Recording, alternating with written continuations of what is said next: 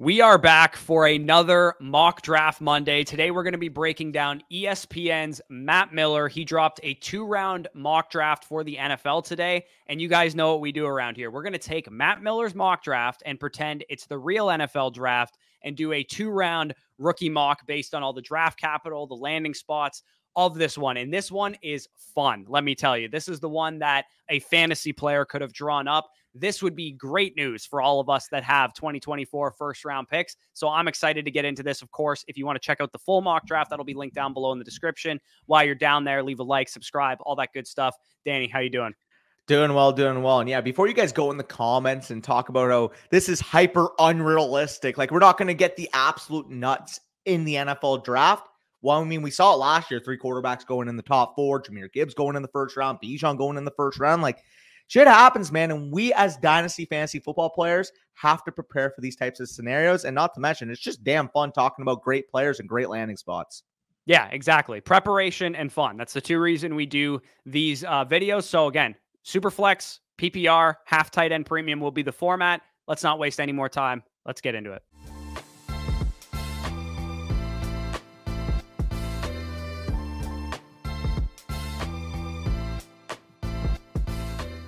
All right, so we are now into the draft. Again, if you skipped ahead, we're doing a two round rookie mock draft from a Superflex PPR half tight end premium standpoint based on ESPN's Matt Miller's two round NFL mock draft. The landing spots, the draft capital will be on the right side of the screen. You guys should be able to see everything there. Full link to the mock draft in case you're curious about the defensive prospects and all that stuff will be linked down below. So, Danny, I'm going to let you kick things off with the first pick in this draft. Of course, got a lot to choose from, a lot of talent, a lot of draft capital, a lot of quarterbacks as well to go from. So, I'm, I'm assuming you're going to go with the regular standard chalk answer for 101, but um, talk about the pick.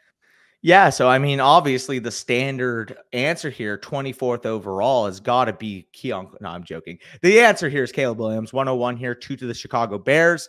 Um, I think it's very close between him and I'm assuming a guy that's going to go in the top three, whether me or you take him after this. But regardless, he is still my quarterback one. He lands in a landing spot with the Chicago Bears, an upstart offense, uh, obviously with DJ Moore on the outside. And Caleb Williams, if people are worried about how he translates to the pros, don't be. I honestly think his median range of outcomes is a Kyler Murray, and that might actually be like the 40th percentile outcome because because he's bigger than Kyler, he's more accurate than Kyler, and I do still think that projecting forward, as long as he can just learn how to play in structure at times and not have to play just hero ball, which I do think will be the case at the pros. Schematically, USC was completely outmuscled. Talent wise, they were outmuscled. Caleb had to play a lot of hero ball. People are using that as a big negative on his profile watching the film of him, it honestly just felt like he had to make those types of plays, knowing that the USC defense wasn't getting stops, knowing that his receiver corps after losing Jordan Addison was not the same, and knowing that Cliff Kingsbury was still running the show offensively uh, with Lincoln Riley. So, um, honestly, I have no real concerns about Caleb Williams. I think he's going to be mighty fine with the Chicago Bears. I really do think this could be a potential sneaky playoff team going into next year. And I just think the Caleb Williams, DJ Moore pairing off the bat could be one of the better quarterback wide receiver duos in the league. Yeah, it's an interesting thought experiment to think about what it would have been like to have Caleb Williams operating LSU's offense with those weapons yeah. and Drake Maye operating Oregon's or Washington's offense with those weapons. Because, you know, obviously those other quarterbacks had better talent around them and better defenses and things like that. But Caleb Williams and Drake Maye, at least in our opinion, and before the season especially, are the more talented quarterbacks. So it's hard separating the quarterback from his situation sometimes. But yes, don't disagree. Caleb Williams goes 101 to 1 to the Chicago Bears, goes 101 in this draft as well. There's some rumors that, you know, the commanders might be after him. And, you know, of course, Clint, uh, Cliff Kingsbury now with Washington, who coached uh, Caleb Williams in this aforementioned 2023 season where his whole offense was out muscled. But I'm going to roll at 102. Um, definitely a debate to be made here between the other quarterback, uh, other top quarterback, Drake Maye goes 102 to the Washington Commanders. Marvin Harrison Jr. also goes 104 to the Arizona Cardinals. I am going to roll with Marvin here. Again, this would probably be team dependent if you guys actually For had sure. a roster that you were working with. But uh, Marvin Harrison at 104 to the Cardinals. I mean, we just talked about Kyler Murray he needs himself a number one receiver. Marvin Harrison basically came out of the womb a number one wide receiver in the NFL. So uh, Marvin Harrison, he does everything well. He's six foot three, six foot four, 210 pounds. He runs routes like his father, who is obviously not that size profile. He's an elite athlete. If anybody's thinking, oh, well, how fast is he? Is he a low end speed guy? He hit 22 miles per hour this past year in college football. So he's big, he's fast, He's physical. He can run routes. This is Julio Jones. This is Larry Fitzgerald. This AJ is Green. AJ Green. Like, yeah. this is one of those prospects that comes around once in a generation. I've given three generational prospect grades since I've been scouting Bijan Robinson, Trevor Lawrence, and now Marvin Harrison. This is a dude that is an absolute superstar, and I'm happy to take him here at 102.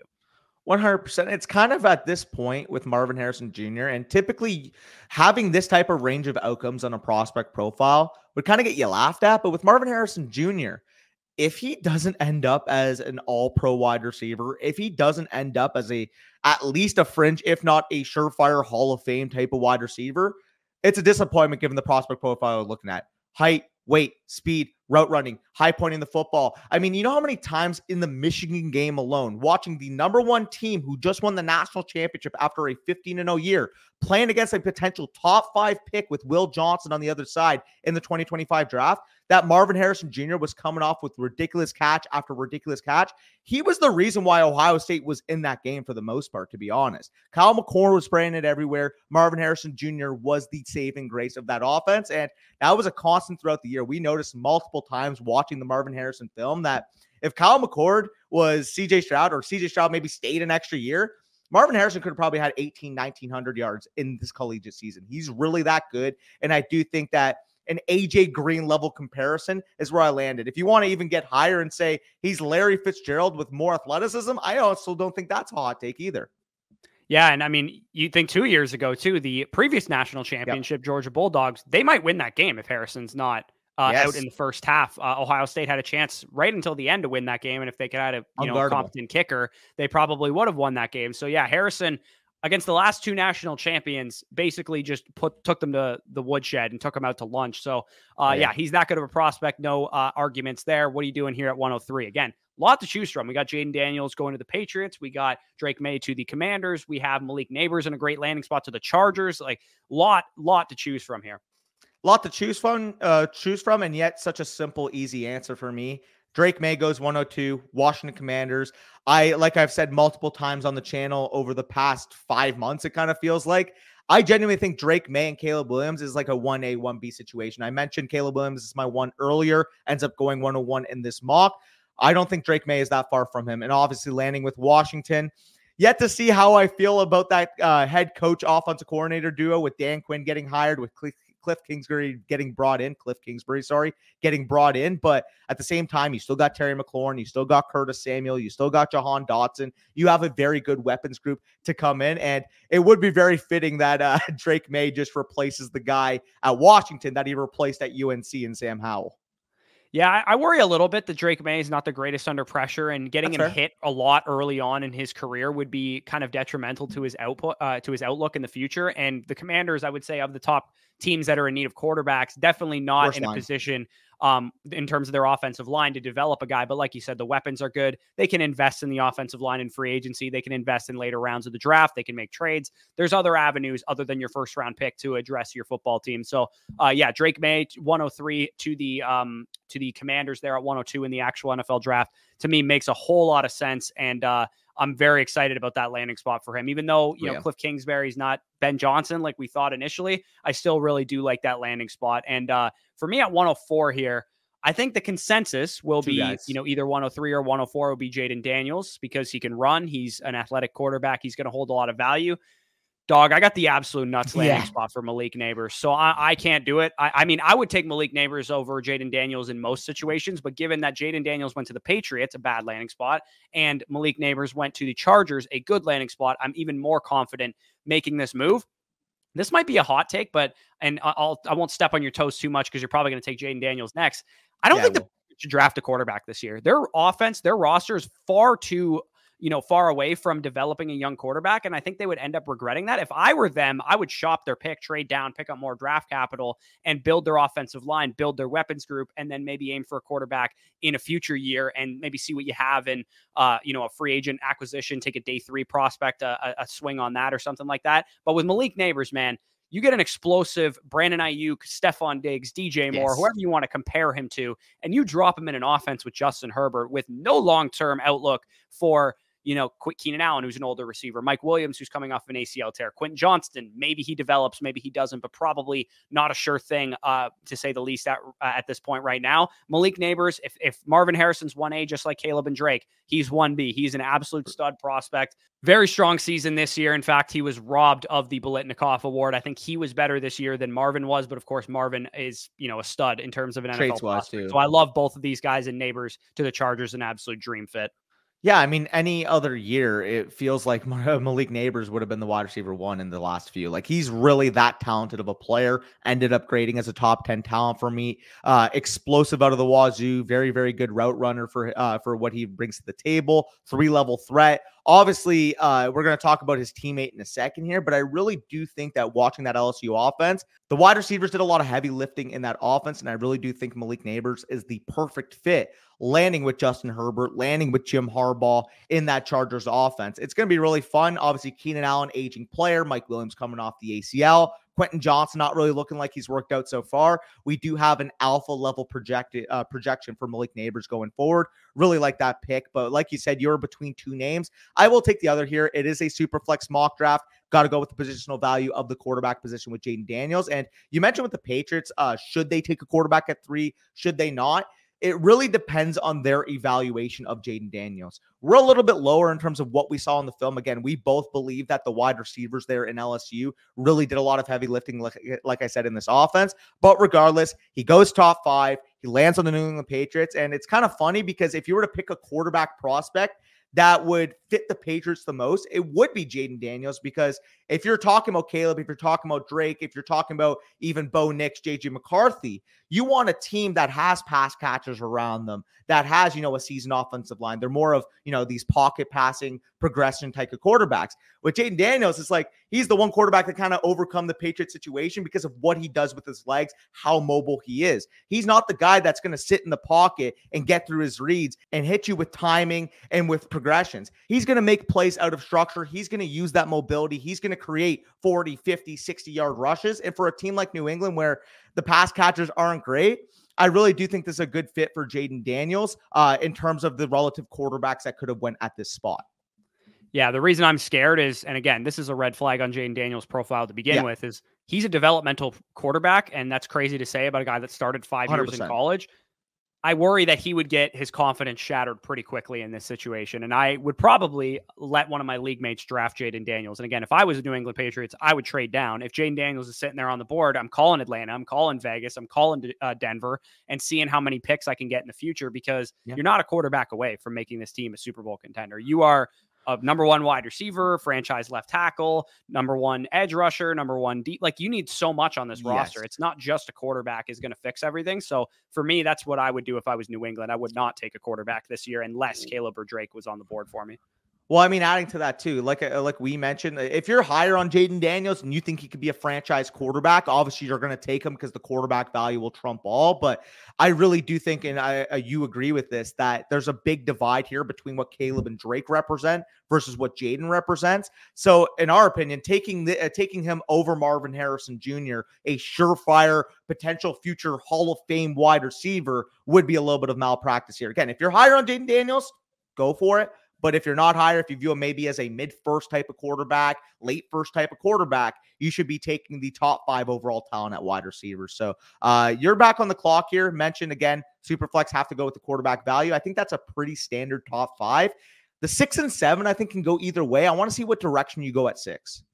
Yeah. So right now, and I think because of the draft capital that we got for Bo Nix and JJ McCarthy, because it's a super flex draft, you could even make yeah. the argument that they would belong as high as this pick because Bo Nix goes to the Broncos at 12th overall. JJ McCarthy goes to the Raiders at 13th overall. I'm going to stick to talent evaluation wise, who I value uh, pretty highly here. Brock Bowers versus Rome Odunze would be the decision point. Yep. Brock Bowers, of course, going 14th to the Saints. Not the greatest landing spot in the world, but they do have targets available outside of Chris Olave. Get at it too. And then yeah, exactly. And then Romo Odunze um, going sixth overall to the Giants. I am going to go with Romo Odunze here. Uh, I believe it. he is, uh, you know, you get the top 10 draft capital. Again, barren wide receiver corps. Nobody really to speak of there in New York outside of a bunch of slot guys. And, you know, uh, Darren Waller's kind of at the end of his career or whatever.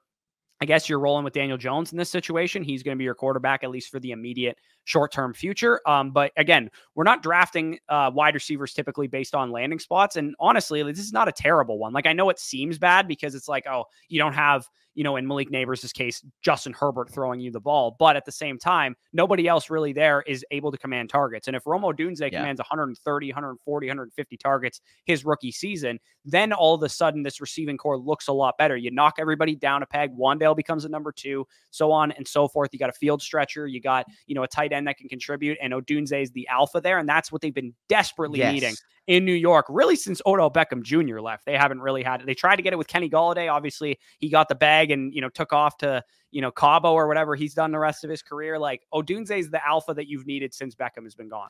Yeah, I mean, he represents something in that receiving corps that they don't have. Obviously, they got that stretch vertical tight end with a guy like Darren Waller. You have a lot of like, you know, gadget speed guys on this team, you know, Jalin Hyatt, Darius Slayton, Wan'Dale Robinson, all kind of, you know, tertiary options in the passing game. You need that big physical X wide receiver one in this offense. And I really do think Rome Odunze could be that for you. Like a Michael Pittman plus. I think Michael Pittman, in terms of his route running ability, in terms of his intelligence, in terms of being able to win at the catch point, represent Pittman. But I also think he's a better athlete than what Michael Pittman wants. Heads, Michael Pittman going at the top of the second round, Rome Odunze going at the sixth overall pick in this mock. I really like Rome Odunze. So before, you know, the Odunze family comes at us in the comments saying how he's the wide receiver three off the board, I like Rome Odunze.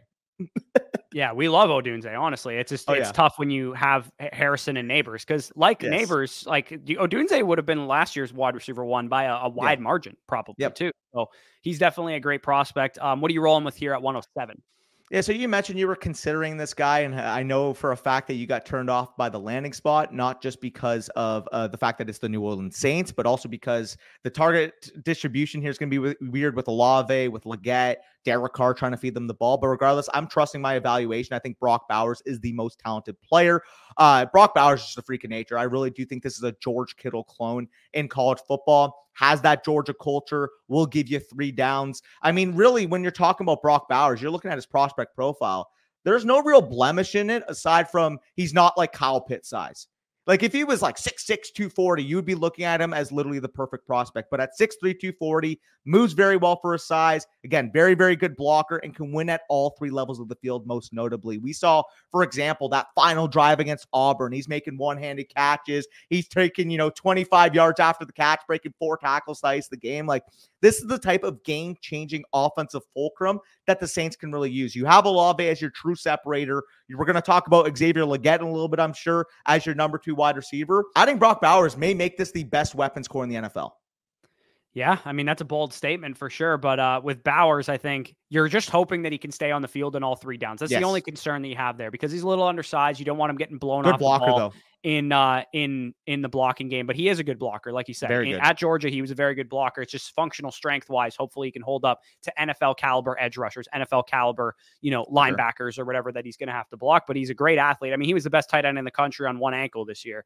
Um, still won the Mackey Award even despite suffering a high ankle sprain. This was the worst season of his career, and he's a junior, and it was still better than ninety five percent of the best seasons of every other tight end's career that goes in the first round.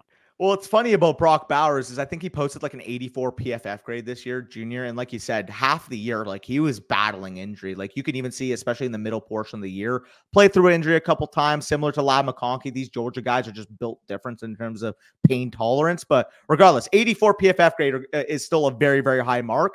In his freshman and sophomore years, that was over 90. So as good as he was this year, he was better when he was an 18, 19, 20 year old. Yeah, and like Dalton Kincaid, for example, had like a 90 PFF grade at like 23, and we were all throwing him, you know, flowers and giving him the first round draft capital. It's like Bowers has done this three times pretty much, yeah. minus half the season this year when he was banged up. So um, 108 is uh, for me on the board. And I would say, you know, generally speaking, this is our top seven tier of uh, rookie players yes. right now. But as we talked about at the beginning of this video, we got a couple gifts here. We got a, a bunch of great landing spots for a bunch of good prospects at wide receiver. And we got two more first round quarterbacks with Bo Nix and with JJ McCarthy. I'm a Bo Nix guy. Do I want to pull the trigger here yet? I definitely could. There's one player that I would still rank over Bo Nix, and he is currently my wide receiver for, and he went to the absolute nuts landing spot. And that's Xavier Worthy going to the Kansas City Chiefs here. He goes off the board at 32nd overall. So I guess Matt Miller thinks that the Chiefs are winning the Super Bowl. But Xavier Worthy Perfect complement to Rashee Rice. He's a short area of the field, intermediate target, work after the catch. Xavier Worthy is the guy that opens up the downfield element of this offense. Xavier Worthy, if you're just thinking, okay, this is just, you know, the next Henry Ruggs, all he does is run fast in a straight line. No, he has horizontal side to side change of direction that helps him run routes at a very high level. Daniel Jeremiah comped him to Marquise Brown. My comp for him, I think his upside is that of a Jaylen Waddle. Just picture dropping Jaylen Waddle in the Chiefs offense. And that's essentially what you're looking at with Xavier Worthy if he hits at the next level. So I think that upside is too tantalizing as much as I like Bo Nix and as much as I like some of these other guys. I'm rolling with Worthy there at 108. Yeah, it's funny because uh, I also had a Marquise Brown comp. You're higher on on Xavier Worthy than me, but I can't deny first round draft capital, 32nd overall, going to the Kansas City Chiefs. Absolutely nuts range of outcomes. And I do think he is worthy of that 108. Had to make that pun. But we go on to the 109 now. And you left me in a tough spot here because I was hoping you took one of the quarterbacks so I can just take the other. Um, it's tough because I mean JJ McCarthy, obviously the young upside there, landing with the Raiders. Bo Nix, more of the plug and play guy, landing with Sean Payton, landing in that offense. It really just depends what you're swinging on. If you're a contending team and you want to swing for the upside, I think that's fine. But if you need a quarterback, I think the logical pick has to be Bo Nix at this spot. I feel like he's got a better path to starting right away, landing with Denver, pairing with Sean Payton. These are very similar grades for me when I watch both of these guys. Oddly enough, both being on the opposite spectrum. Bo Nix more so being the uh, solidified type of uh, projection going into the next level. Baker Mayfield type of being that range of outcome. JJ McCarthy being an incomplete profile because we didn't see him throw at that type of volume. So because we saw with Bo Nix, that's the tiebreaker here. Landing with Denver, landing with Sean Payton, both going with the first round. I don't think you can go wrong with either.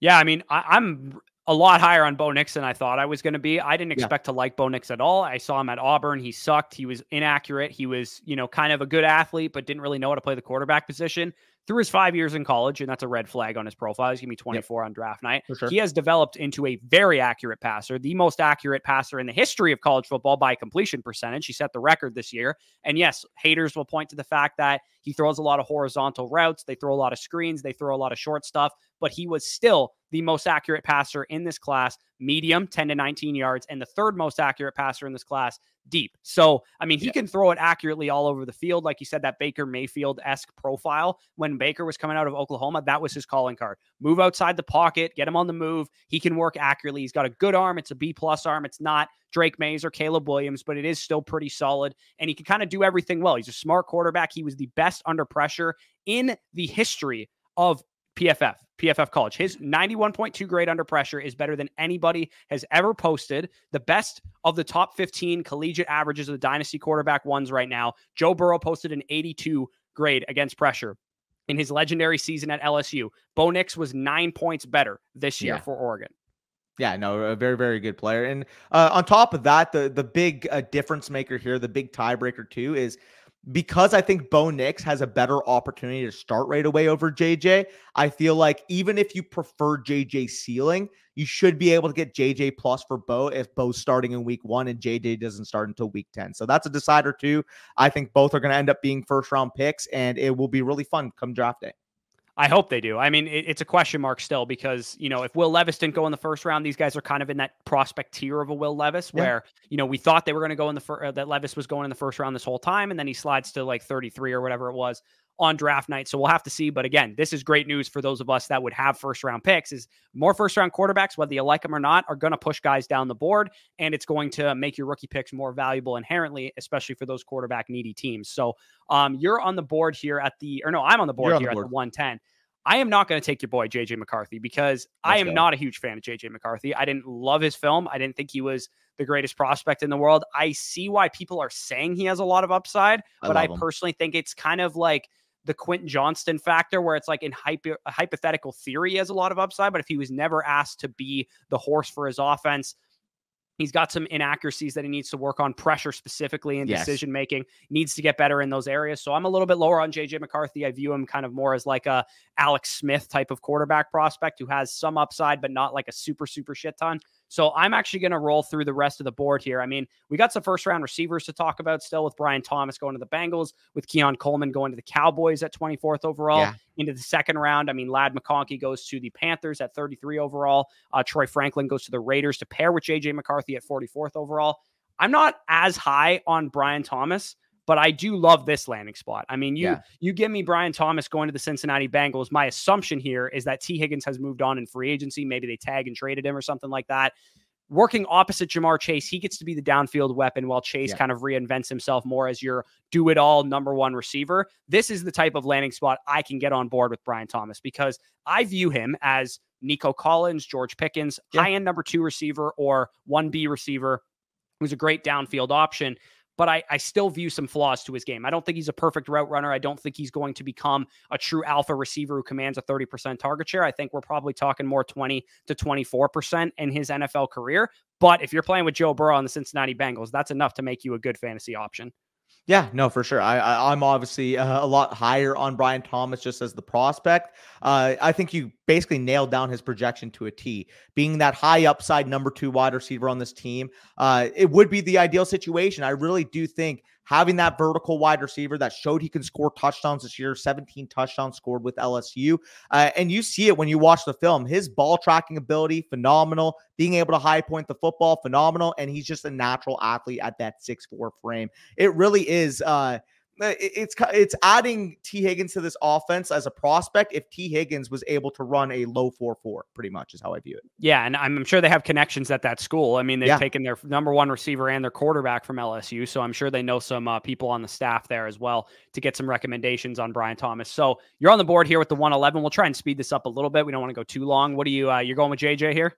Yeah, and you you mentioned you're a little bit lower on his ceiling. Uh, I I really like his ceiling. I think he's got a very good arm. I think he's very mobile, and I saw multiple times at Michigan. Uh, you mentioned handling pressure. When he's in the pocket handling pressure, he doesn't handle that well. When he's able to escape the pocket, get on the move, I've seen multiple times throughout his collegiate career him being able to make the plays down the field. Now, obviously, like you kind of mentioned, it is a bigger projection than a Bo Nix. Bo Nix, you kind of know what you're getting, which is why I went with him at that nine spot. With JJ McCarthy, it's really kind of like that mystery box at this point because, like you said, he was never asked to be the commanding factor of the offense with that offensive line, with that running game, with Jim Harbaugh's mentality, with Sherrone Moore's mentality. He wasn't the type of guy that was going to go out there and throw the ball 40, 45 times in a singular game. But when you did see third and seven situation. Michigan needs a play. JJ being able to roll out to his right, find Roman Wilson on a crosser. I saw that multiple times. Colston Loveland working down the seam multiple times. I'm really a big fan of what JJ McCarthy can be. I feel like the difference, like you said, we agree that he's incomplete at this point. I just view his ceiling being a little bit higher than what you projected to be. You mentioned Alex Smith. I think he's got a better arm and is much more mobile than what Alex Smith represented. Yeah, no, that that makes some sense. And I mean, part of the comparison that I've actually seen for JJ McCarthy that I think makes a lot of sense is he's kind of a game manager plus. On those third and sevens, yeah. when he has to make a play, he can make a play. And who do we know right now that is currently going to be playing in the Super Bowl that is a game manager plus? Brock Purdy, right? Yeah. Like you can be great in a good situation with that kind of profile. I don't think he has a superstar ceiling. I do think he will need a good situation around him hypothetically, if the Raiders keep Davante Adams and they have Jakobi Meyers and you know they have Michael Mayer developing and they keep Josh Jacobs, then this is a pretty good situation for him. Yeah, uh, the way I, uh, it's funny you mentioned that. So Brock Purdy, uh, I view with like a Jared Goff level arm, where it's like a B plus, A minus type of area. Uh, I think it's a stronger arm than Brock Purdy, but like you said, the same type of things. Obviously, Brock Purdy as a decision maker at this point, much more advanced than what JJ McCarthy is, which is why he's playing on Sunday. But uh, I really do think that JJ McCarthy, if he can land in a Kyle Shanahan scheme, if he can land with Minnesota, uh, one of these spots, obviously lands with the Raiders here, not the most ideal landing spot, but regardless, I do trust JJ to reach that potential long term, even if it's not in year one. Yeah, for sure. So that makes some sense to me. I am gonna roll with uh two options here. You got Keon Coleman who goes to the Cowboys. I mean, yeah. that's a great landing spot. He's got targets available there outside of CeeDee Lamb. They don't really have a whole lot going on long term. I am gonna go. We talked about this when we talked about like reviewing the rookie class and like what's just like a great fit? What's just a glove like fit? And that is Ladd McConkey going to Carolina Panthers. I knew you were going to do it. Panthers have let's look at their offense this year. They had Adam Thielen, who's like 35 years old. He was completely washed, but he was still productive. Then you had Jonathan Mingo, who's really raw, doesn't really know how to play wide receiver at this point, and you had DJ Chark, who's just a field stretcher. They needed a guy that can move the chains consistently. They needed a guy who was going to play the Adam Thielen role only to actually do something after the catch with it and consistently command targets and don't break down as the season went along, like Adam Thielen did. And Ladd McConkey is an excellent route runner, one of the best in this class. He has one of the best set of hands in this class. He is unbelievable at oh, timing routes, which is exactly what Bryce Young needs and what Dave Canales' offense thrives on as well. So get him out on the move, get Bryce Young comfortable, and get him a short target that he can get the ball to when he's pressured. So Ladd McConkey, love that fit. I think he is absolutely going to go this high, especially once he runs, probably in the four threes at the NFL Combine. So I love that fit. I absolutely love McConkey of the Panthers uh, it's funny because when we recorded, if you guys are on Flock, we recorded our past after six to ten, what about a month and a half ago, and uh, after that, I watched the Alabama game where Ladd McConkey wasn't fully healthy, and I had said on there that, "Ooh, he didn't really look good in this game. I don't really know how to project this moving forward." End up watching four more games. This guy is an absolute wizard. He is my wide receiver five in this class comp to Doug Baldwin. If you guys remember prime Doug Baldwin catching passes from Russell Wilson, I really do think you're getting a similar player. And it's funny that your comp also is a former Seahawks wide receiver with Golden Tate, getting that Z uh, that Z wide receiver that can play in the slot, route technician, and the really underrated factors. People are going to say, "Oh, white wide receiver. Obviously, he's going to be a technician, you know, gritty, hard worker, Hunter Renfrow, Julian Edelman type." This cat's got wheels, man. I would be shocked if he didn't run under four, four, four, four, four, five. I really do think this is a guy that could be pushing the four threes in that 40 yard dash. True three level threat, the best route runner in this class. Projecting forward, he is going to be that number one wide receiver for the Panthers, and he's exactly what Bryce Young needs to be able to develop. So I was really hoping he fell back to me, but uh, I am back on the clock. And you mentioned Keon Coleman to my Dallas Cowboys kind of got to go with that spot. You're talking about the upside play at wide receiver. Now, am I the biggest Keon Coleman fan there is? No, he's my wide receiver 10 right now. Uh, I'm a little bit lower on him than consensus, but him getting first round capital, him landing on one of the best offenses in the NFL, pairing with Dak Prescott. I think it could be your long term Michael Gallup replacement, being that X wide receiver working at the boundary. We've seen multiple times Michael Gallup when the Cowboys need a big play down the field when he was in his prime, being able to come down with those passes. Now, unfortunately for Michael Gallup, isn't that same caliber player at all at this point in his career. I think Keon Coleman can represent those factors and even give you a little bit more in terms of that frame that he brings to the table compared to Gallup. Yeah, yeah, definitely makes some sense there with Keon Coleman. I'm a little higher on Coleman. I saw a little yeah. bit of underrated nuance with his route running, but the Brilliant. problem for Keon Coleman was he was like a 17th percentile separator, right? So he's yeah. going to need to learn re- uh, to run routes at a better level. Hopefully, Lamb can help him out with that because he obviously yeah. is one of the better route runners in the league. So uh, Coleman, I like the fit. I think he actually yeah. would be a good replacement to Gallup. You just hope you're not replacing one guy who can't separate with another guy who can't separate because that wouldn't be ideal here. Which is why you know you said like Xavier Worthy would probably be a little bit better of a replacement because then you get the Cooks replacement rather than the Gallup replacement, which is a little bit more of an important thing to to your offense. Yeah, I've said that in the past. I think Worthy would be the Cooks replacement, and then here getting Coleman would be that Gallup replacement. So, uh, really like the fit regardless. Even if he's my wide receiver ten, I would be personally wanting this in the second round area. But if they do do it here, we have to acknowledge in fantasy that he will be very valuable. Yep, for sure. So uh, I'm back on the board here. Got a, a, number of other receivers that I like. I mean, I like Troy Franklin. He goes to the Raiders um, with your uh, with your aforementioned JJ McCarthy there. Yep. Adonai Mitchell going to the Titans again. I think everybody looks at the Tennessee Titans and thinks it's a disgusting landing spot because of really what they like used it. to be. But we don't have Mike Vrabel there anymore. Like Will Levis is a gunslinger. You know, you got a better landing spot there. I am actually going to take the only running back selected in this entire mock draft here with Jonathan Brooks going to replace his absolute clone in Aaron Jones there. So yeah. it sounds like we've actually heard this that Aaron Jones going to be back with Green Bay this year, but that's perfect because Aaron Jones and Jonathan Brooks are one and the same, exactly the same type of player. And Jonathan Brooks coming off a torn ACL anyway. So Aaron Jones, early on in the season, he can carry the load. As the season goes along in his rookie year, I expect Jonathan Brooks to take over that role. And Jonathan Brooks would have been by far the best running back in this class had he not torn his ACL.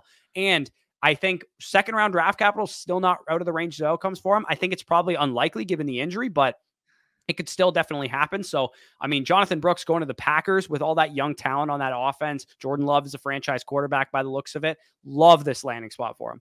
Yeah, I was really hoping he fell back. I was hoping maybe you took a bite at the wide receiver position. Uh, Jonathan Brooks, great fit, landing with the Packers, only day two running back uh, that we know of in this mock. Obviously, no uh, run, no third round, so we don't know if like Benson went or these other running backs went in that third round area. But Brooks finding his way in the second round despite tearing his ACL really show signs to what the NFL would value him as. Basically, him going 58, uh, 58 overall with the torn ACL is the NFL saying he is the best running back in this class. It is not particularly close because if it was particularly close, we would see a running back go above Jonathan Brooks. But I like that pick a lot.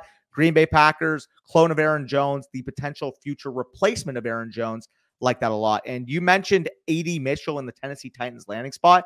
That is where I'm going to lean right here because I really do like this landing spot. We don't know yet whether or not they bring back DeAndre Hopkins, but for the sake of Adonai Mitchell, I hope they do. He can learn from DeAndre Hopkins. He's a raw player. Learning that consistent work ethic that we've seen from DeAndre Hopkins uh, throughout his career would be very good for the development of AD Mitchell. On top of that, getting a gunslinger like Will Levis, getting an offensive system like Brian Callahan will be bringing to the table with Tennessee, operating that Zac Taylor, Cincinnati Bengals influence there. Really excited for the future of AD Mitchell should he land here. And I really do think long term, he will be that number one wide receiver for Will Levis if this was the case.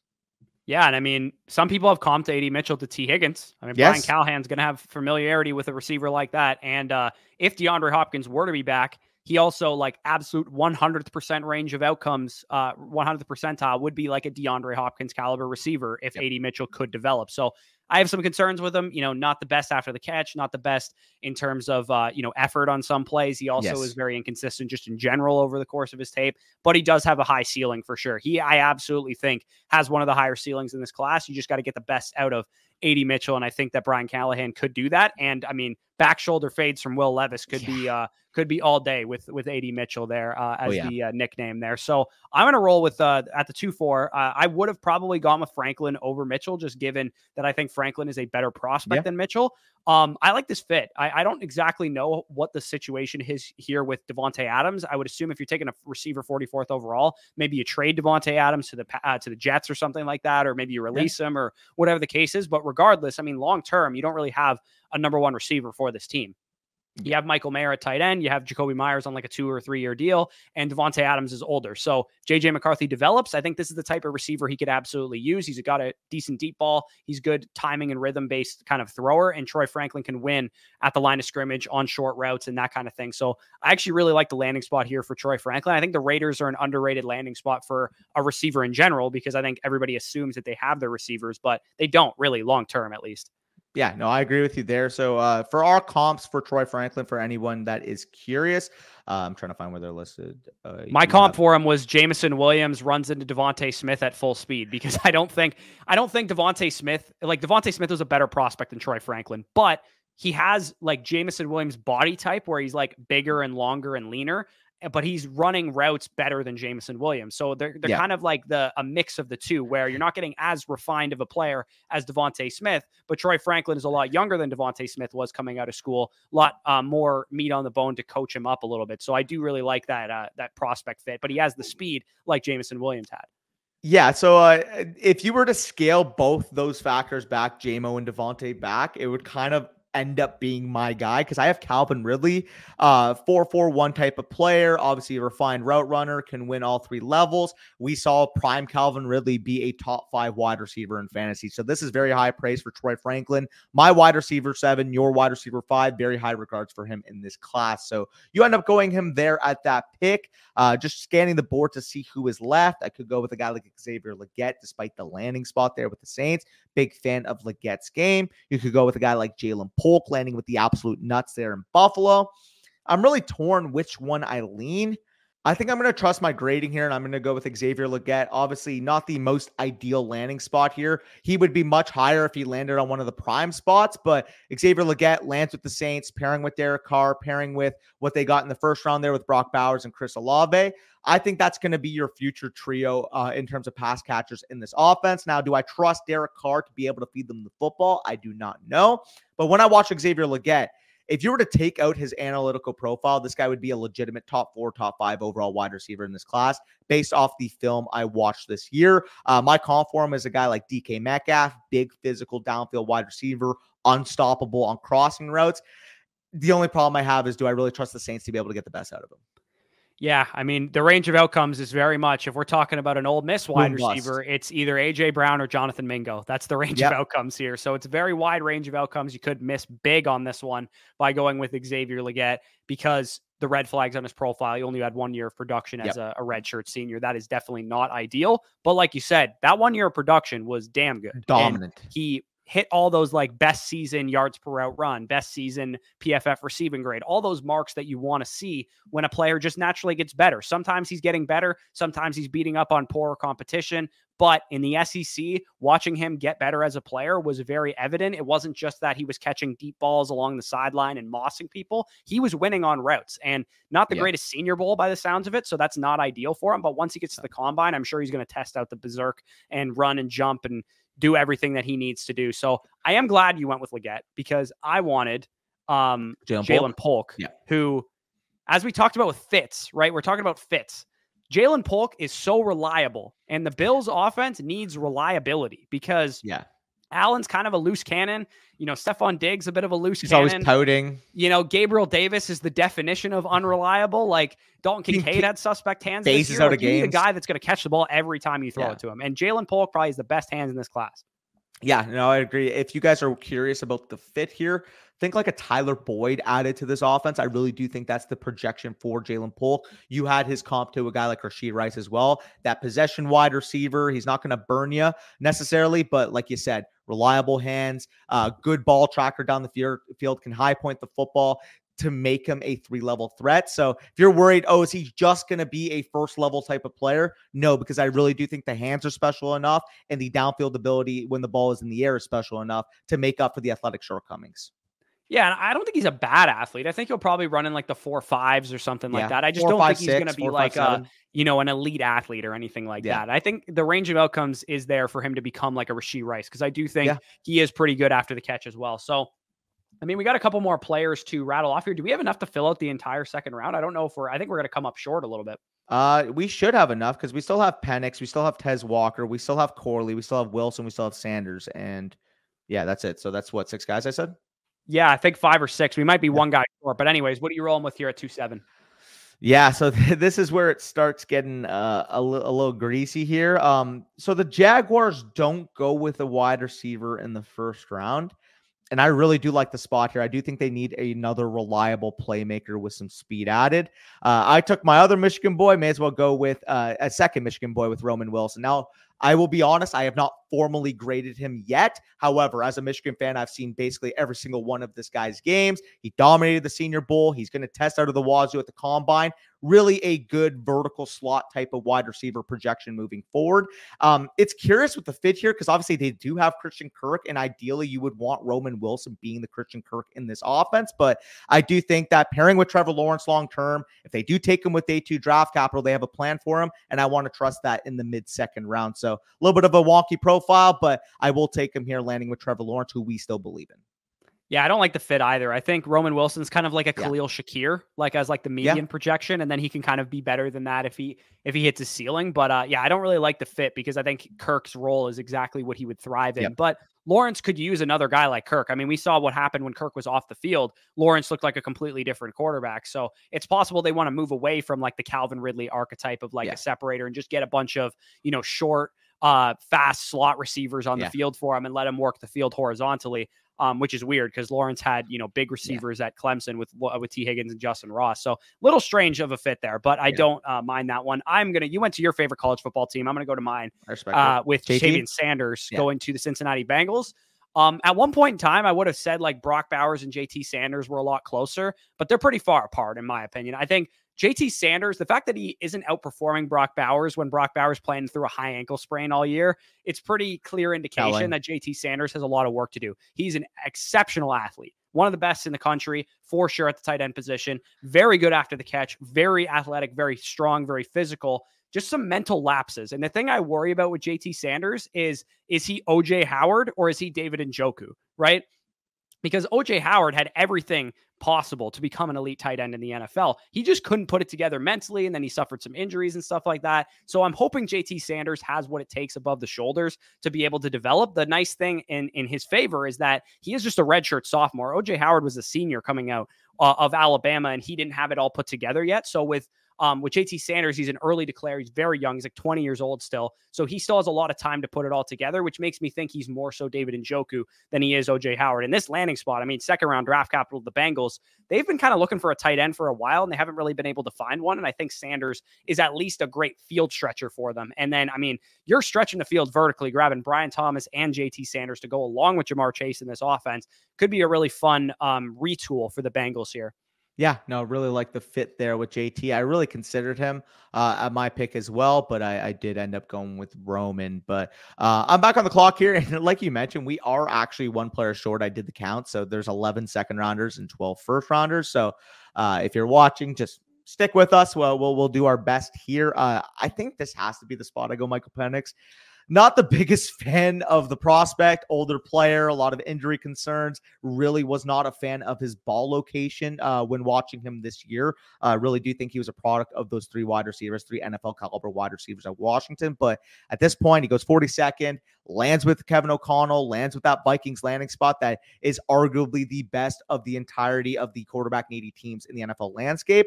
And distributor wide receiver that needs weapons. Well, guess what? You do have weapons there with Jordan Addison, with Justin Jefferson, with TJ Hockenson on the outside. So uh, I'm assuming in this scenario, maybe they tag Kirk or they sign up for one year and then Penix is the eventual replacement, or maybe they just move on from Kirk and Penix is starting year one. But regardless, this is the nuts range of outcomes for Michael Penix. And I know we're going to get people in the comments saying, how does he not go higher? We're just not big fans of the prospect himself.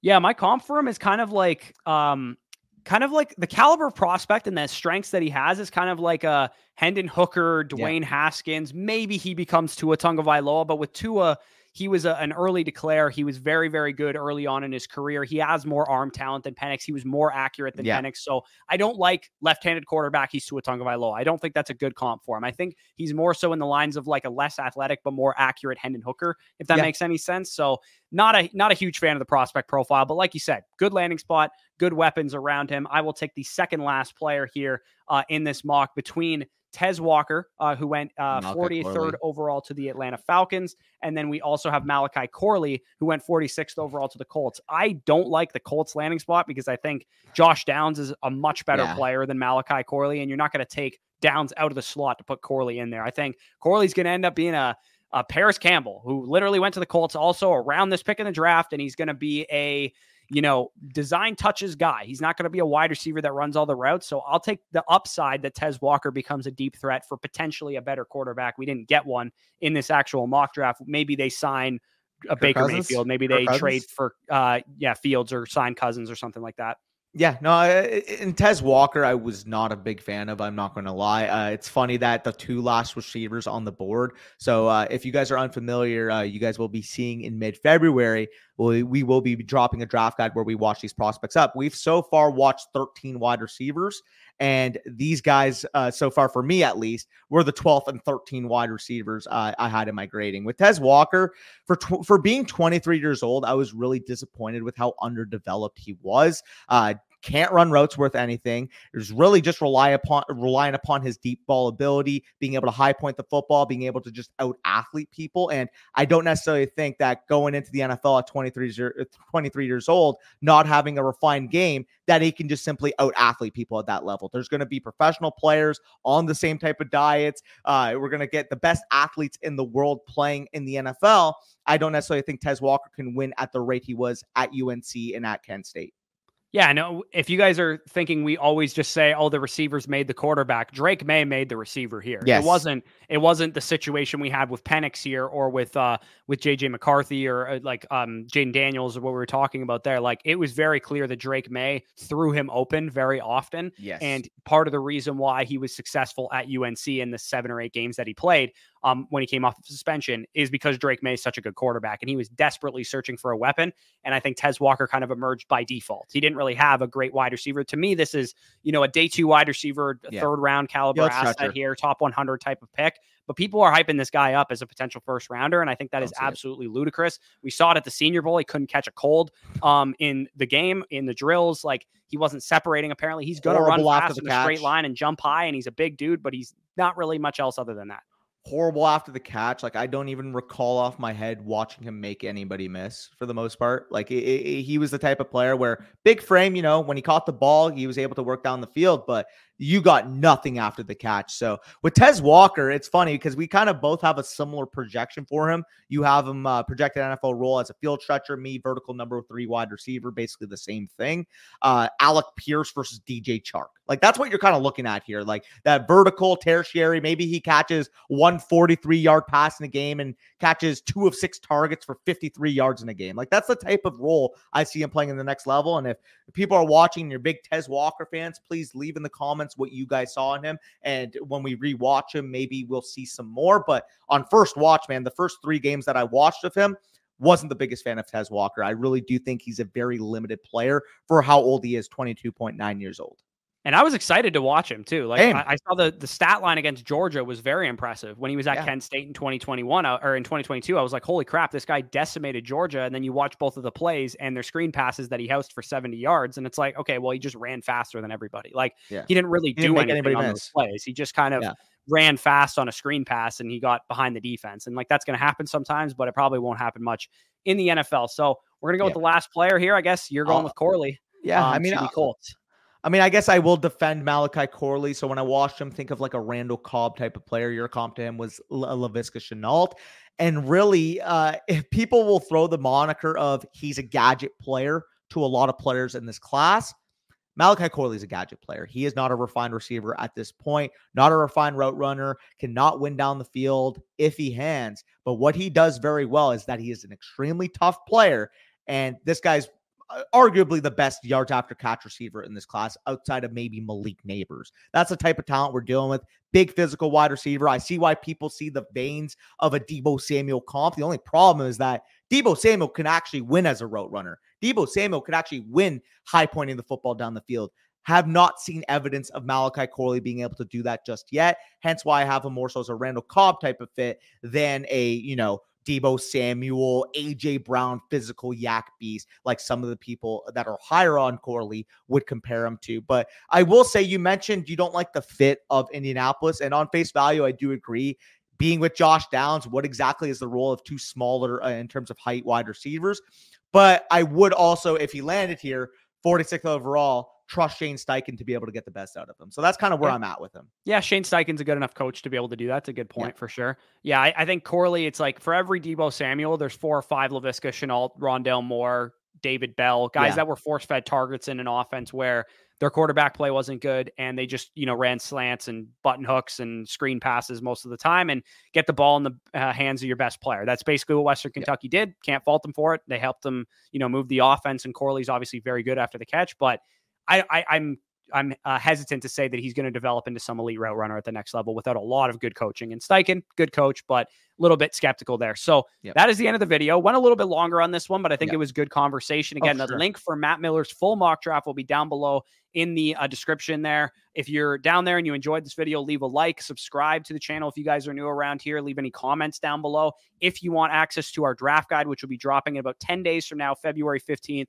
version one, about 25, 30 prospect write ups, player cards, comparisons, the games that we watch, strengths, weaknesses, what we would do with them in rookie drafts, all that stuff will be available February 15th on Flock Fantasy exclusively. So if you're on the fence, you don't know, um, you know, if you should sign up on Flock Fantasy, you'll get our rankings: super flex, one quarterback, top 250s for startups, rookie rankings, and the draft guide, as well as our draft class databases, our trade calculator, first priority to dynasty decisions, a free Zoom consult if you sign up annually, six months for free if you sign up annually, and a seven day free trial, all with that promo code FSE. That'll be linked down below in the pinned comment. But with that being said, peace out, and we'll talk to you soon.